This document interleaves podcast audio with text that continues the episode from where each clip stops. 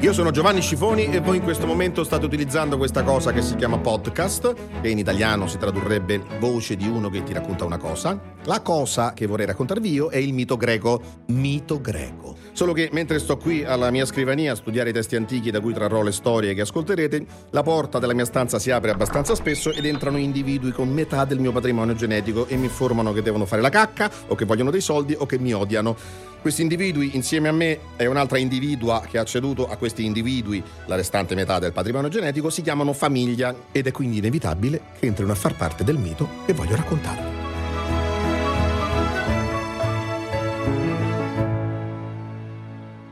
Il mito di oggi è quello di Urano e Crono, padre e figlio. Padri che mangiano figli. Figli che uccidono padri. Figli che si infilano nel lettone di mamma e papà. Siamo all'inizio della fondazione dell'universo. Non c'è nulla. I greci non sapevano come descriverlo, questo nulla, e lo chiamano caos. Che per noi il caos è tutto tranne che nulla, il caos è pieno di roba. Tua madre entra in camera e dice che è sto caos, non lo direbbe se la stanza fosse vuota. Ma noi dobbiamo immaginarci che il caos dei greci è qualcosa tipo un nulla pieno di buio e vuoto e risucchia tutto, tutto che però non è nulla perché non c'è nulla da risucchiare. E tutto questo nulla eh, incasinato, ecco, più o meno una cosa così. Da questo caos spunta fuori Gea, la madre terra, poi Eros, l'amore, poi Tartaro e poi Urano, il cielo. Gea si unisce con Urano e nascono eh, tutti gli altri elementi che poi formeranno l'universo, tra cui Crono, il tempo. Non sono dei veri e propri dei, gli dei verranno dopo. Eh, questi, questi, personaggi erano per i greci, diciamo, dei concetti. Eh, loro dicevano Crono, Urano, Gea, ma è come quando noi diciamo terra, tempo, cielo, cioè solo che concetti personificati con la lettera maiuscola iniziale. Questi personaggi facevano cose mostruose, violenti, erano terribili, però non erano cattivi come noi pensiamo una persona cattiva e, e nemmeno buoni. Come per noi, il tempo non è cattivo. Sì, noi diciamo il tempo è tiranno, però non è che pensiamo che sia davvero un tiranno come Hitler. No, è il tempo, senza baffetti cattivi, solo il tempo. Basta.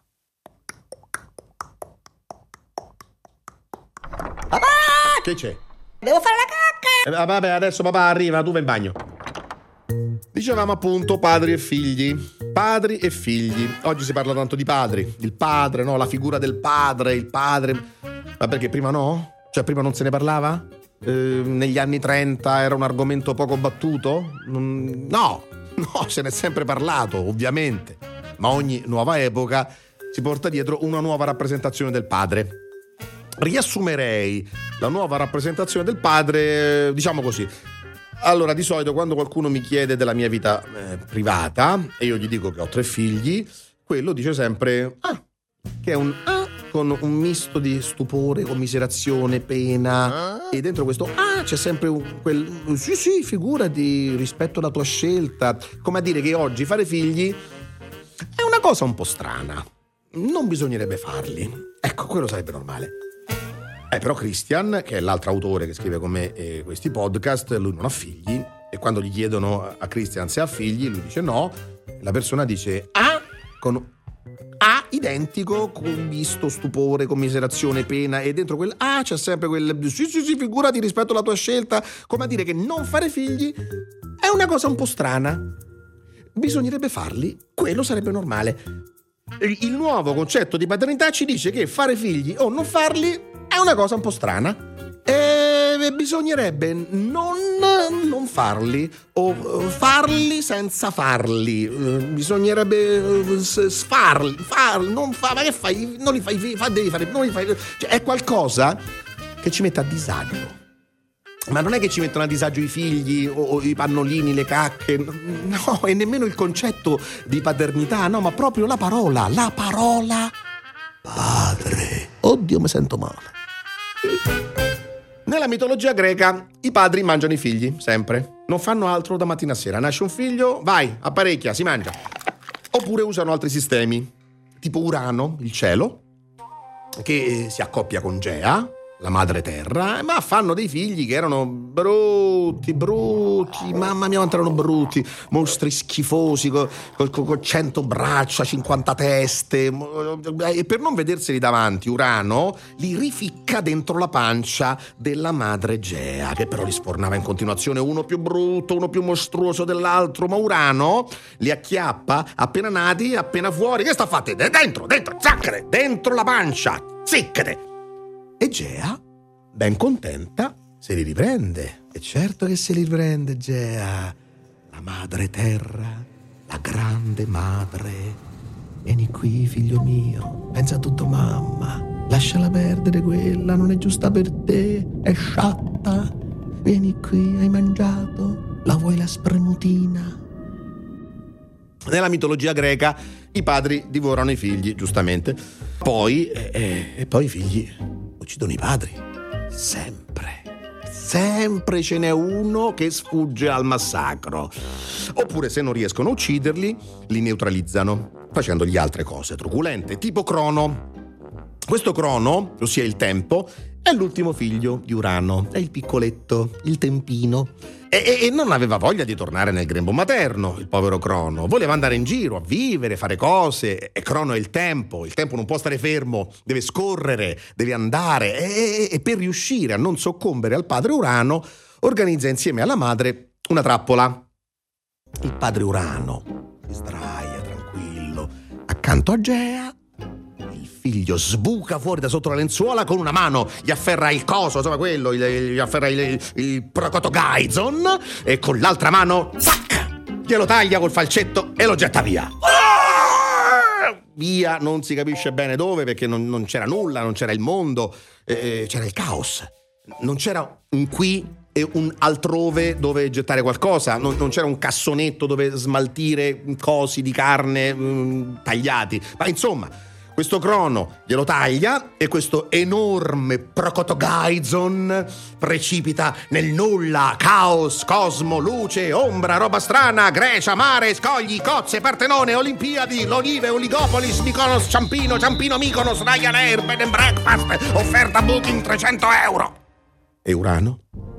Il cielo Urano? Il padre Urano? Il padre Urano senza procotogaizon tagliato dal figlio Crono? Non ci rimane tanto bene. No. Papà, mi dai 50 euro? Devo comprare le figurine? Eh sì, il portafoglio di là.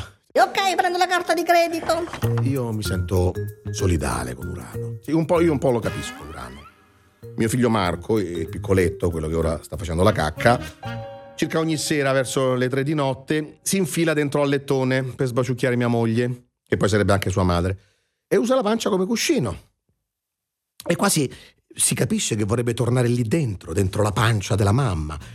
Ma questa cosa di rificcare i figli nell'utero materno è una strategia che non mi ha mai convinto. No. E anche divorarli, non, non, lo so, tutte quelle merendine, le schifezze che si mangiano, sono piene di conservanti. Sto pensando ad altre strategie, però non è facile. No. Ad esempio, vado da Marco e gli dico: Marco, ma non sei un po' grande per dormire nel lettone con mamma? E lui mi fa: E eh, che c'entra? Pure te sei grande e dormi con mamma? Non è facile, non è facile. E poi, dopo essersi sbarazzato della mia concorrenza, comincia a dire quelle cose lì, cose molto greche. Mamma ti amo, mamma voglio stare appiccicato a te, voglio diventare te, sei più bella del sole, sei più bella dell'universo, sei più bella della bellezza, sei più del più, sei più più sei, sei, sei, dodici, mille, un milione di miliardi, cento miliardi di milionardi, milioni, cento miliardi, quindici, eccetera. E la serata, che avrebbe dovuto avere un esito, ne ha un altro. Questa attività compulsiva di mio figlio genera due ordini di problemi. Uno, per un minimo sindacale di effusioni innocenti coniugali tra me e mia moglie bisogna organizzare incontri segreti tipo setta clandestina, società carbonara, eh, con sveglie in piena fase REM, ti, ti svegli, cioè, c'hai sonno, vorresti fare altro, però ormai ti sei svegliato, quindi devi fare qualcosa, la fai, cerchi di farla, e, però c'hai il costante terrore di essere scoperto dal resto della famiglia e, e allora facciamo strategie complicatissime, chiudiamo a chiave eh, la porta, però poi sul più bello eh, se senti la maniglia che fa tatrac, tatrac, tatrac, tatrac, tatrac, e non si ferma quella maniglia, non, non, non si vergogna, quella maniglia non, non, sa cos'è la vergogna, invece tu lo sai cos'è la vergogna, lo sai molto bene cos'è la vergogna, e quella maniglia ha molta più insistenza della tua determinazione a far finta di niente. Non puoi competere con quella maniglia. Due, tu non sai essere romantico come lui. E questo è quello che dice mia moglie. Dovresti imparare da lui. E su, prova. E io ci casco ogni volta e, e ci provo. E dico, eh, sei bella come l'universo? No, si vede che non ci credi. Ma no, ma sì che ci credo. No, no, sei finto. No, ma, ma amore, ma ci credo. Non ci credi come lui. Marco, fagli vedere a papà. E Marco arriva e dice la sua cosa, ma la dice normale, non è che la dice con un tono particolare. Dice, eh, mamma, sei bella come l'universo. E la verità è che è vero. Lui ci crede di più. Lui la ama di più. Io non posso competere con lui, come non posso competere con la maniglia.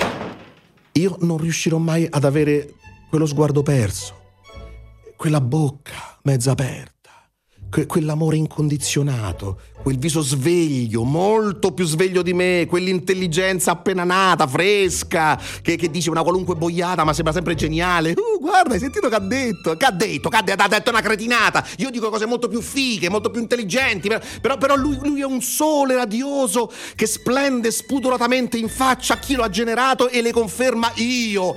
Sono il senso di tutto, tutto è compiuto. Papà ha finito il suo compito. Non serve più a nulla. Io, ci sono io ora. Zac! E il tuo Procoto Gaizon precipita negli abissi.